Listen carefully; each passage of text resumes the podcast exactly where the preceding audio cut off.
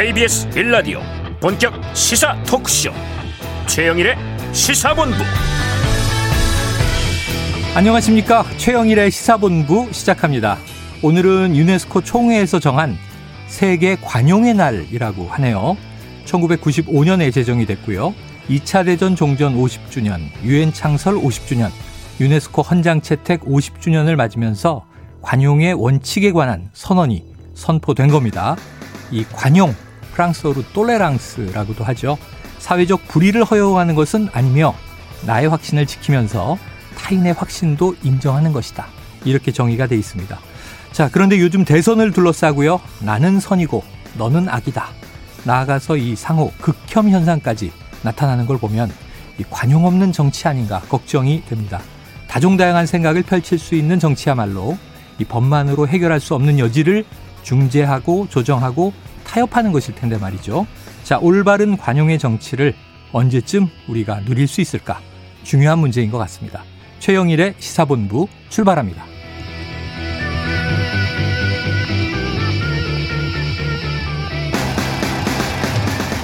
네, 1부에서는요, 오늘의 핵심 뉴스를 한입에 정리해드리는 한입뉴스 코너가 있죠. 2부 10분 인터뷰에서는요, 천은미 이대 목동병원 호흡기내과 교수와 이 위중증 환자가 역대 최다로 나온 상황에 대해서 이야기를 나눠보겠습니다. 이어서 최평과 불사조 기자단, 기사단이 아닙니다. 기자단. 자, IT본부 준비되어 있습니다. 자, 한 입에 쏙 들어가는 뉴스와 찰떡궁합인 디저트송 신청 늘 기다리고 있고요. 오늘 뉴스에 어울리는 노래가 있으면 문자 샵 9730으로 자유롭게 보내주시기 바랍니다. 오늘의 디저트송으로 선정되신 분께는 별다방 커피 쿠폰 보내드립니다. 짧은 문자 50원, 긴 문자 100원입니다.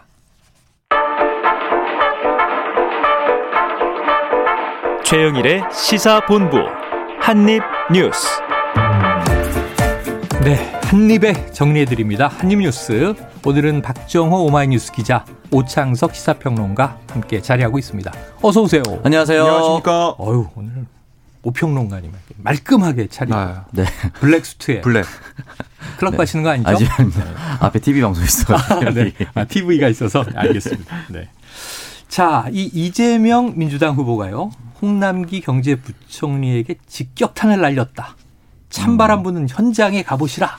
네. 자, 이박 기자님 어떤 얘기가 나온 거예요? 그 어제 선대위 회의에서도 그렇고 네. 오후에 그 지역화폐 골모상권 살리기 운동본부 농성 현장 어. 지금 이게 정부 서울청사 앞에서 이 운동본부가 농성하고 있거든요. 어, 그래요. 그러니까 지역화폐 관련 예산 이걸 어, 원상 회복해라. 그러니까 21억에서 6억으로 대폭 줄어드는 내년도. 예, 그 지역 화폐 관련 예산 때문에 여기에 대한 농성을 거듭하고 있거든요. 음.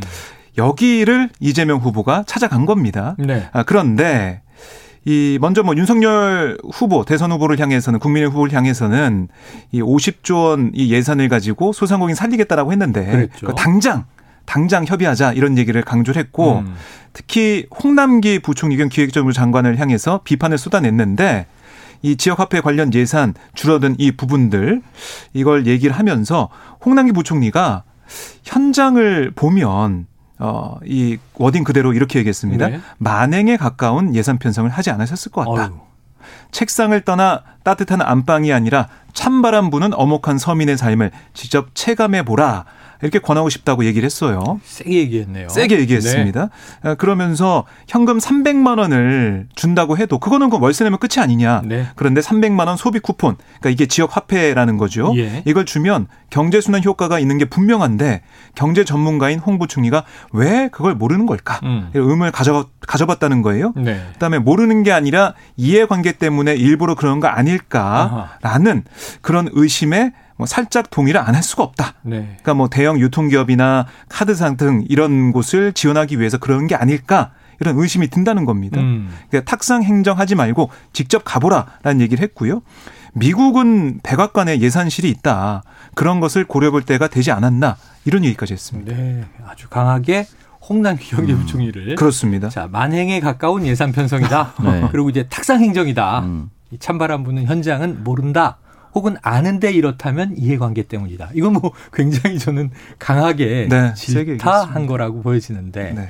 자, 지금 안 그래도 이제 이미 그 카드 캐시백이 시작이 됐어요. 네네. 근데 이걸 왜 신용카드만 가지고 하느냐. 음. 현금으로 줘야 되지 않느냐. 이런 얘기도 있었어요. 네. 고평론가님 이 질타 어떻게 좀 받아들이십니까? 어, 이재명 후보가 선출되고 나서부터는 이 갈등은 생길 수밖에 없었던 예고된 거다. 예, 예고된 갈등이고 홍남기 부총리가 전국민 재난지원금과 관련해서 보편 지급을 단 한 번도 찬성한 적은 없었습니다. 그런 것 같아요. 네, 기억이 2000안 나요. 2020년 4월 총선 직전에 이해찬 당대표랑 맞붙었을 때 이해찬 당대표 정도의 원로고 영향력이 있는 사람 정도 되니까 국무총리도 지냈었고. 네, 홍남기 부총리 경질하라라는 과, 굉장히 과한 발언까지 쏟아내면서 얘기도 압박해서. 결국은 보편 지원금을 이끌어냈거든요. 어. 근데 그 사이에는 그 어떤 당 대표도 또 그 어떤 민주당 인사도 그렇게 강하게 얘기하지 못했습니다. 네.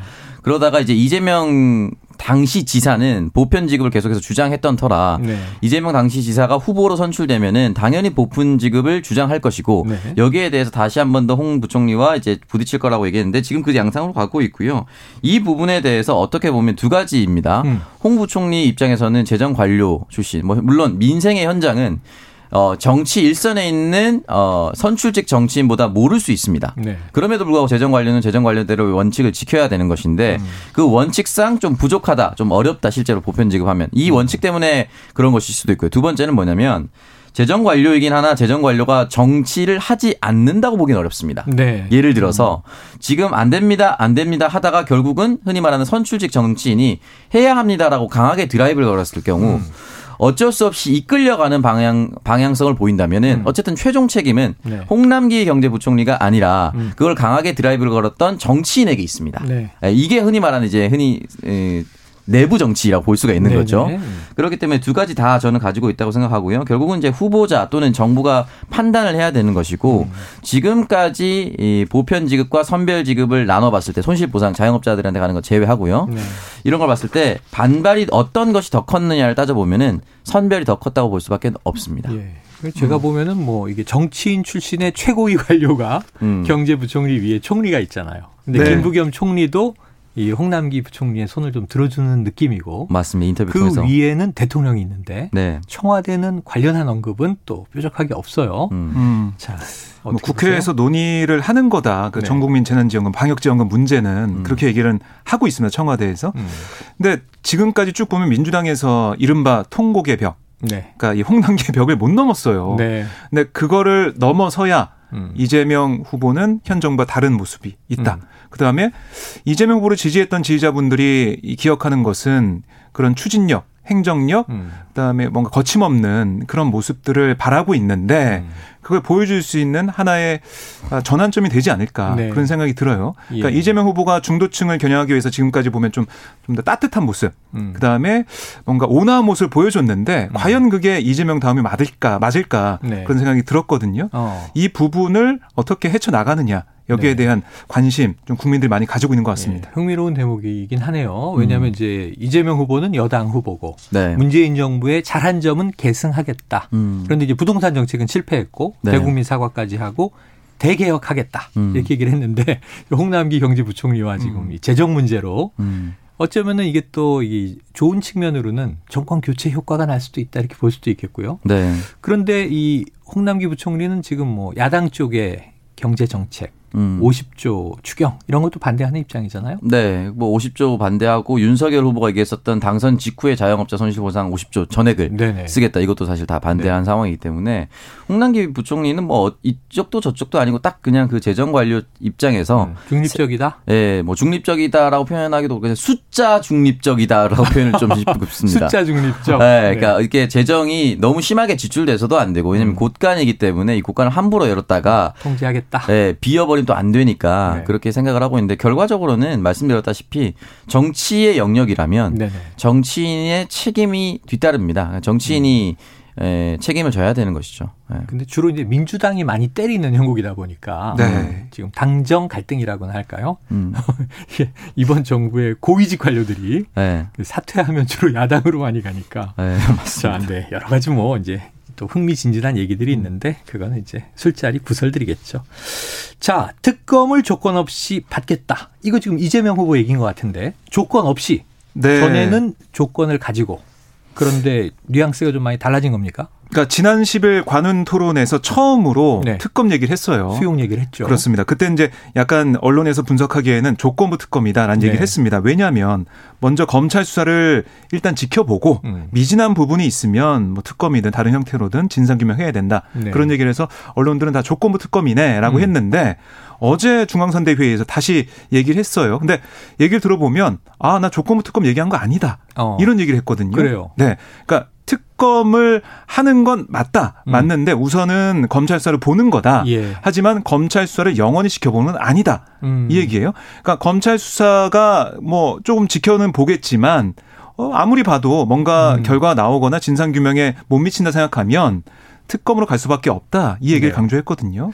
자, 민주당 기류가 좀 달라졌었잖아요. 그렇습니다. 처음에는 특검 뭐 안할안 일? 없다. 네. 야당이 요청하면은 윤호중 이제 이 원내대표가 만나겠다 그랬었는데 네. 음. 지금 그 부분에 대해서 좀 기류가 달라져서 음. 민주당은 먼저 검찰 수사 지켜보고 음. 특검은 후순위 네. 이렇게 얘기가 됐었는데 됐었는데 그렇다면 당도 좀 움직일까요? 일단 움직일 수 있겠죠. 아니면 후보가 이렇게 자신감을 내비친다면. 음. 그러니까 사실 이제 특검을 하자고 하는 것이 왜 자신감이냐면 나는 아무런 혐의가 없다. 네. 라고 생각하기 때문에 특검을 검찰이든 받아도 특검이든 털어도 나는 안 나온다. 그렇죠. 음. 그런 자신감이 뒷배경에 있기 때문에 특검 뭐 조건부 특검이든 그냥 전면 특검이든 하자고 얘기를 하는 것이고요. 네. 당도 사실 이 상황에서 어느 정도 후보의 말을 들어줄 수밖에 없는 것이 현 상황의 추이가 계속 특검을 안 받는다, 안 받는다, 안 받는다 하면은 그냥 음. 국민들이 바라보기에 뭔지는 잘 모르겠는데 너무 복잡해서 뭔지는 잘 모르겠는데 네. 안 받는 쪽이 이상한 거 아니야라고 생각할 수가 있기 때문에 그렇죠. 오히려 빨리 털고 가자라는 입장으로 선회했다라고 볼 수 있습니다. 아, 선회했다. 음. 네.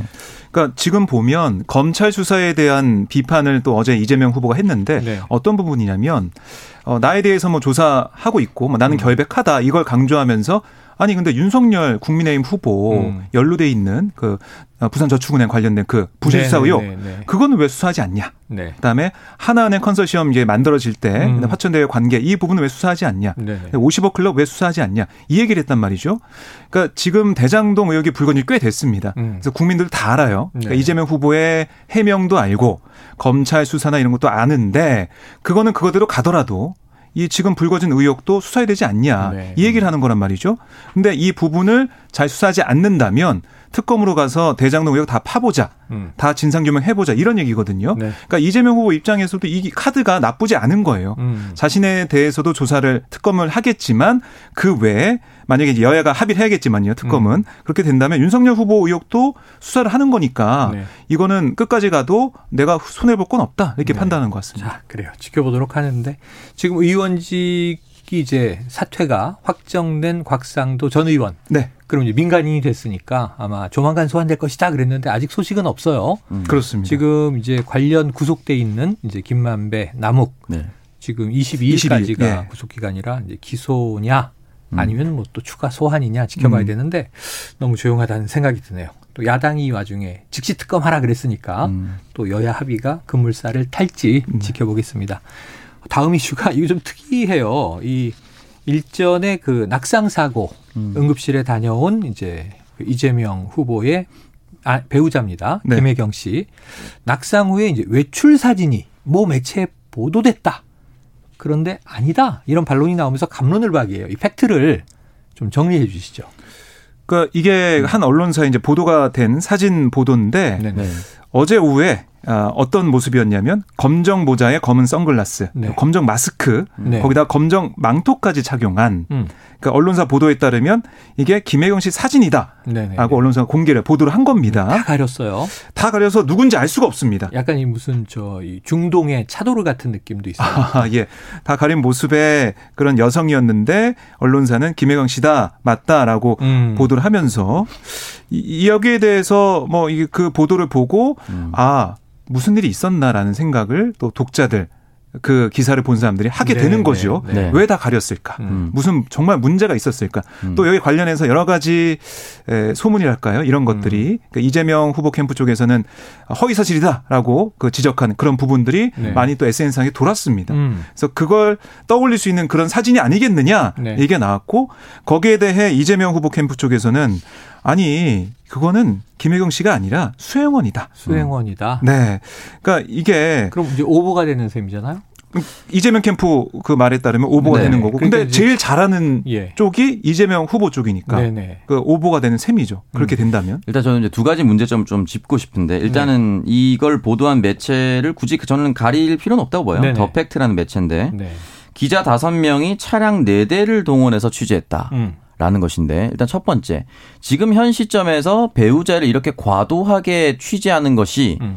과연 내년 대선과 어떠한 상관관계가 있는 것인가? 네. 그 솔직히 말씀드려서 개인 사생활이나 음. 신변 잡기식, 뻗치기식 이런 수, 어, 그러니까 취재가 아무런 전 도움이 되지 않는다. 네네. 그러니까 국민에게 효용이 전혀 없습니다. 검증이 아니다. 네, 그러니까 네. 배우자에 대한 동향 파악이 이런 식으로 과도하게 되는 거는 음.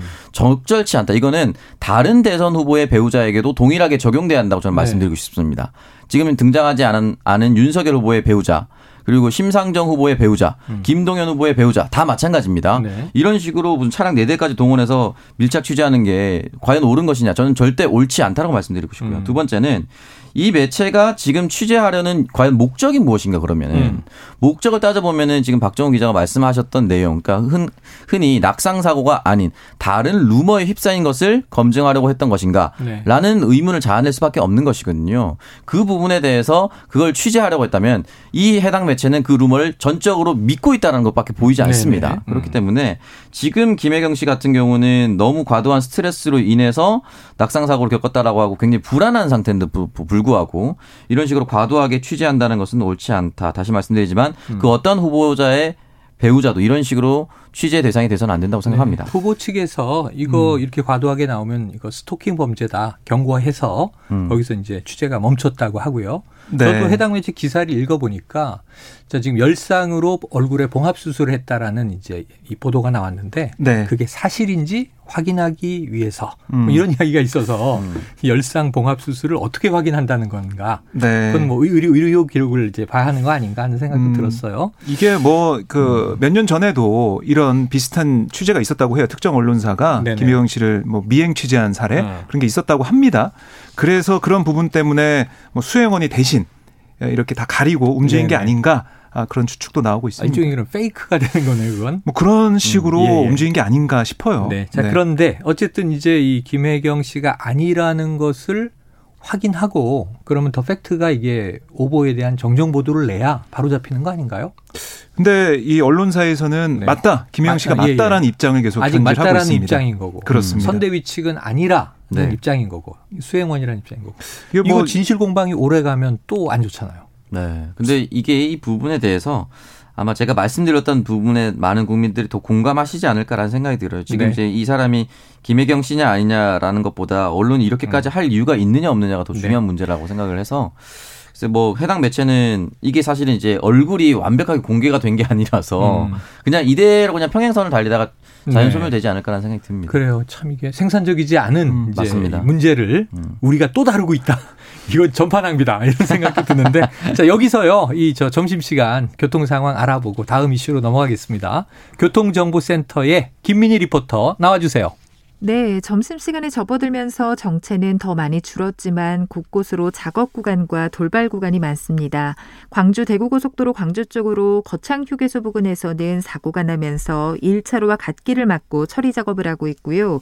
수도권 제일순환고속도로 구리에서 판교 쪽으로 상일 부근 갓길에서도 사고 처리 작업을 하고 있어서 남양주 부근부터 차량들 속도 줄여 지납니다. 경부고속도로 서울 방면으로 옥산 나들목 진출램프에서는 3차로와 4차로를 막고 차선 걷는 작업을 하고 있는데요. 부근으로 많이 혼잡합니다. 더 가서 오산 부근 사고는 처리 작업이 마무리됐지만 남사부터 정체 남아 있고요. 조금 더 이동해서 기흥 부근 5차로에는 화물차가 고장으로 서 있어서 이 일대로도 많이 혼잡해졌습니다. 서해안고속도로 목포 쪽으로 용담터널 부근 갓길에는 고장난 차가 서 있습니다. 이 때문에 팔곡분기점부터 속도 줄여 지나고요. 이후 광천 부근 2차로에서는 장애물을 처리하고 있습니다. KBS 교통정보센터였습니다.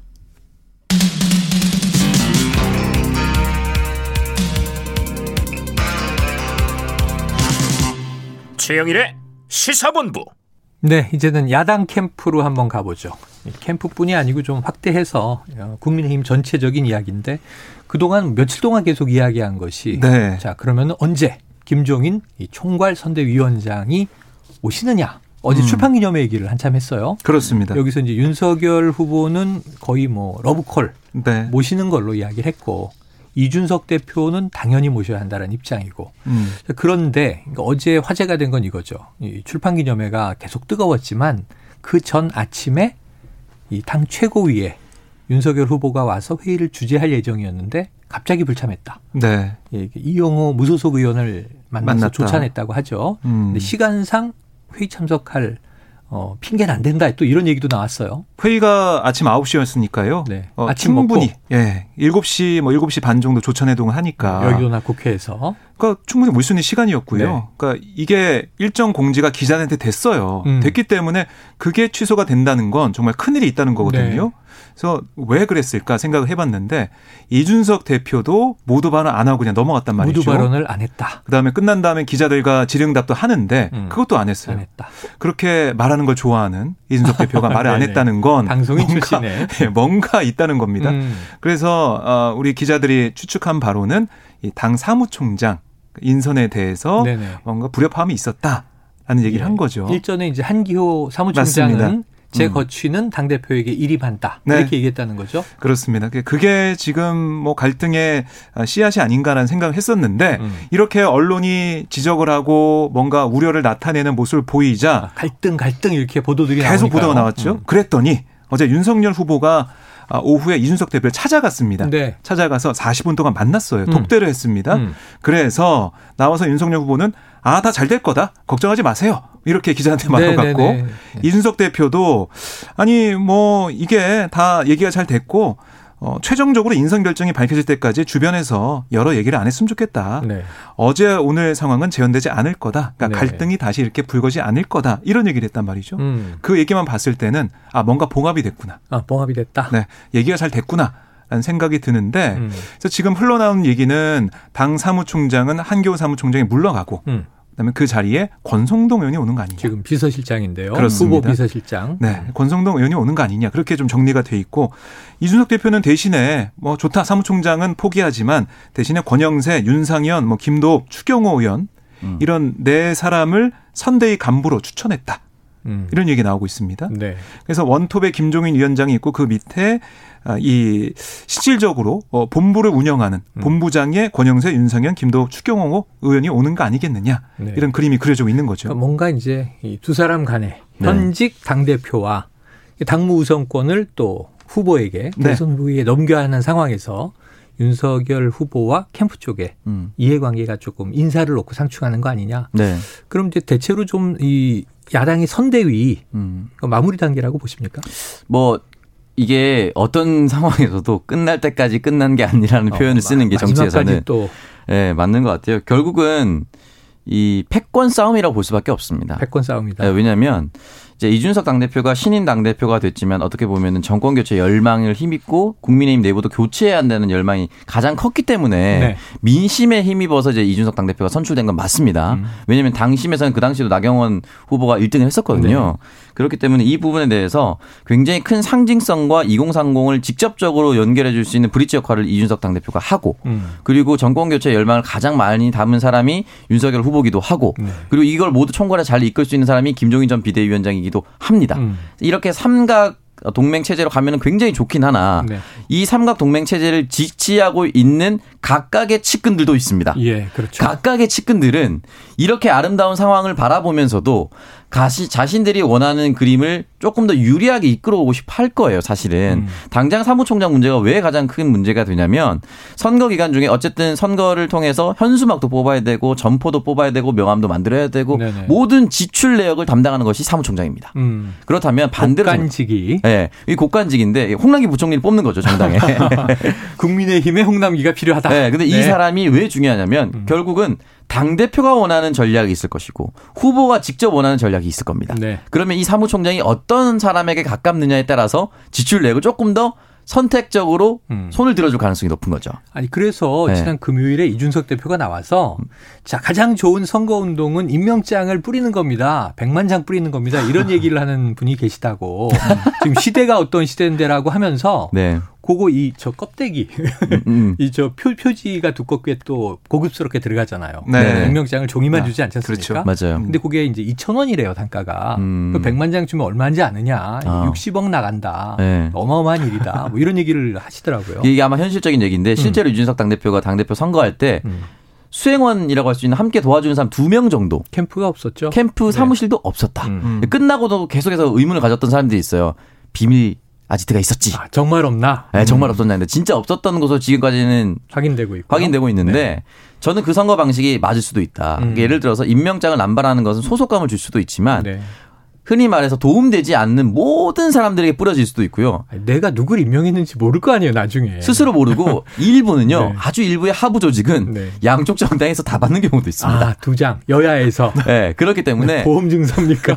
그두 돈은- 장을. 돈은 선택적으로 이렇게 하는 것이 좋고 왜 이 임명장 문제가 심하게 되느냐면 네. 후보님 제가 지방선거 앞두고 지난 대선 기간 중에 음. 임명장을 만 장을 뿌렸습니다. 제가 조직력이 이 정도로 됩니다. 아. 라고 하는 경우가 발생합니다. 네네. 그러면은 실제 영향을 미친 사람과 임명장만 발부한 사람들 간의 어. 충돌이 또 발생해요. 예. 이렇기 때문에 흔히 말해서 충성 경쟁이 쓸데없는 곳을 번질 가능성이 아니 없습니다. 이게 충성 경쟁 또 이게 공을 또 주장하기 위한 음, 공 근거들 인정 경쟁. 뿐만 아니라 지금 말씀하신 걸 들으니까 굉장히 현금이 선거 비용이 나가는 네. 이, 이권도 개입돼 있겠네요. 그럼요. 음. 그러니까 뭐 복사 사실 말 사실 이제 지역구 선거에 보면 현수막 업체 선정부터 사실은 이권 싸움이 시작됩니다. 음. 탑차도 있고요. 예. 이제 차량도 돌아다니고. 맞습니다. 그런 것들이 다 관리되기 때문에 아마 저는 조금 더 어, 신중한 접근이 필요하다. 자, 조율은 어쨌든 된 것 같다. 이거 이제 발표, 인선 발표는 좀 기다려야 될 것 같은데 아마 조만간 날 것 같습니다. 내일 모레 발표한다는 보도도 오늘 나오긴 했- 했어요. 네, 그 빠르면 김- 내일도 예. 나올 수 있다 내일도 나올 수 있어요. 있다. 그럼 김종인 위원장 참여는 확정적이라고 보는데 네. 그 김병준 위원장은 어떻게 돼요? 김병준 위원장도 지금 얘기가 계속 나오고 아, 있는데 얘기 계속 나오고 있어요? 아, 이게 중요한 게 이거 같아요. 김종인 위원장의 결재가 떨어지느냐. 아, 그러니까 윤석열 후보가 김종인 위원장을 만나서 이렇게 이렇게 선대위 구성을 했는데 아.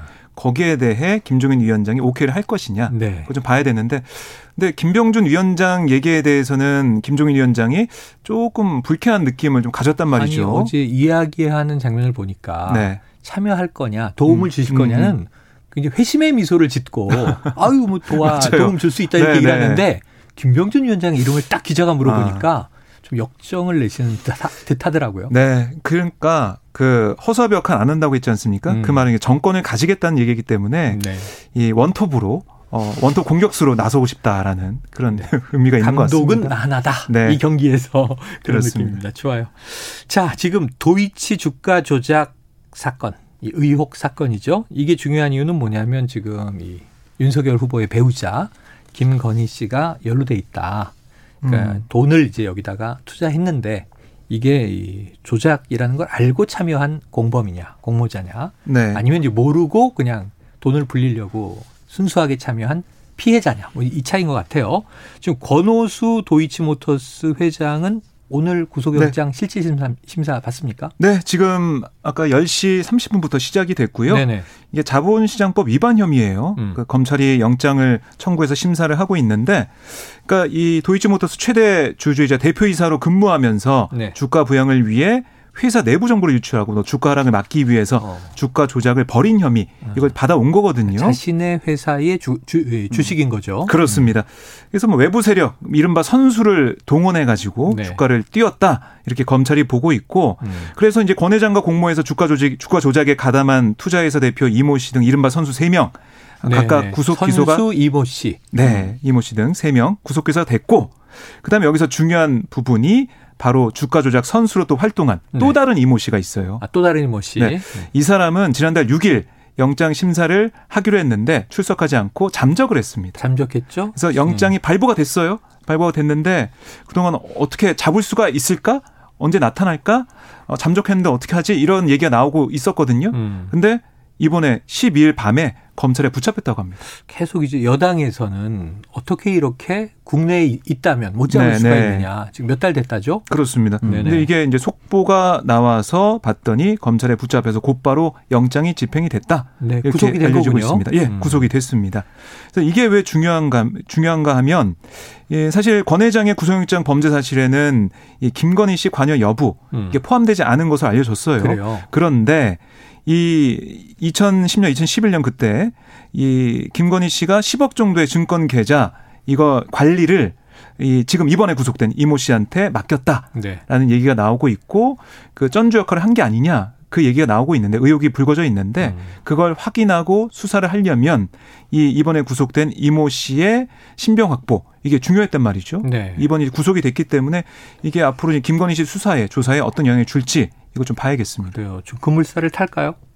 네, 일단 이 부분에 대해서 그동안 검찰이 준비했었던 부분이 굉장히 많았을 거라고 생각이 들고요. 음. 사실 검찰이 준비하지 않더라도 왜 이 최근에 검거된 이모 씨를 안 잡느냐는 얘기를 민주당 측에서 굉장히 많이 했습니다. 이게 흔히 음. 네, 말해서 네, 네, 본부장 비리 속에 속하는 부분이거든요. 네, 네, 그렇기 네. 때문에 이미 많은 평론가들과 많은 정치인들이 나와서 이 부분에 대해서 의문을 제기를 했었고 음. 결과적으로 이 사람이 어느 정도 가담되는 자 가담됐는지 그리고 부인 김건희 씨는 어떤 역할을 했는지 또 부인 김건희 씨가 이런 역할을 했는데 혹시나 당시 예, 후에 이제 겨- 후이지만 결혼했던 남편인 윤석열 후보는 어느 정도 인지하고 있었는지까지를 통체적으로 돌아봐야 될 부분이기 때문에 뭐 수사는 일단은 검거됐기 때문에 빠르게 전개될 것으로 보입니다. 네. 관련해서 이게 내부 경선에서 음. 이 다른 후보의 공격을 바로 이 대목에서 받았어요. 그래서 이제 윤석열 후보는 부인의 주식거래 계좌도 공개했죠. 음. 음. 그리고 이제 여기에 대해서 해외에 굉장히 유명한 음. 이 글로벌 금융회사 출신의 굉장히 이제 잘 하는 사람이라고 해서 네. 믿고 맡긴 바가 있다. 음. 이런 정도 얘기까지 했는데 네. 자 이게 과연 이제 주가 조작을 알고 참여한 것이냐 몰랐던 것이냐 음. 이것도 수사의 결과가 나와야 의혹을 해소할 수 있을 것 같습니다. 아이고 이게 중요한 이슈가 있는데 시간이 네. 거의 다 됐습니다. 오늘 이 저 미국의 바이든 대통령하고요, 중국의 어. 시진핑 주석하고 화상으로긴 하지만 첫 정상회담을 한 네. 거잖아요. 네. 이 중요한 메시지가 좀 글로벌하게 미중 갈등이 해결돼야 우리도 지금 뭐 요소수 사태 나비 효과도 거기서 비롯된 거고요.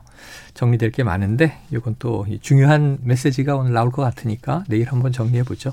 자, 오늘 한입 뉴스 여기서 정리해 보겠습니다. 박정호 오마이뉴스 기자 그리고 오창석 평론가였습니다. 고맙습니다. 감사합니다. 고맙습니다. 자, 오늘의 디저트송은요. 8271님.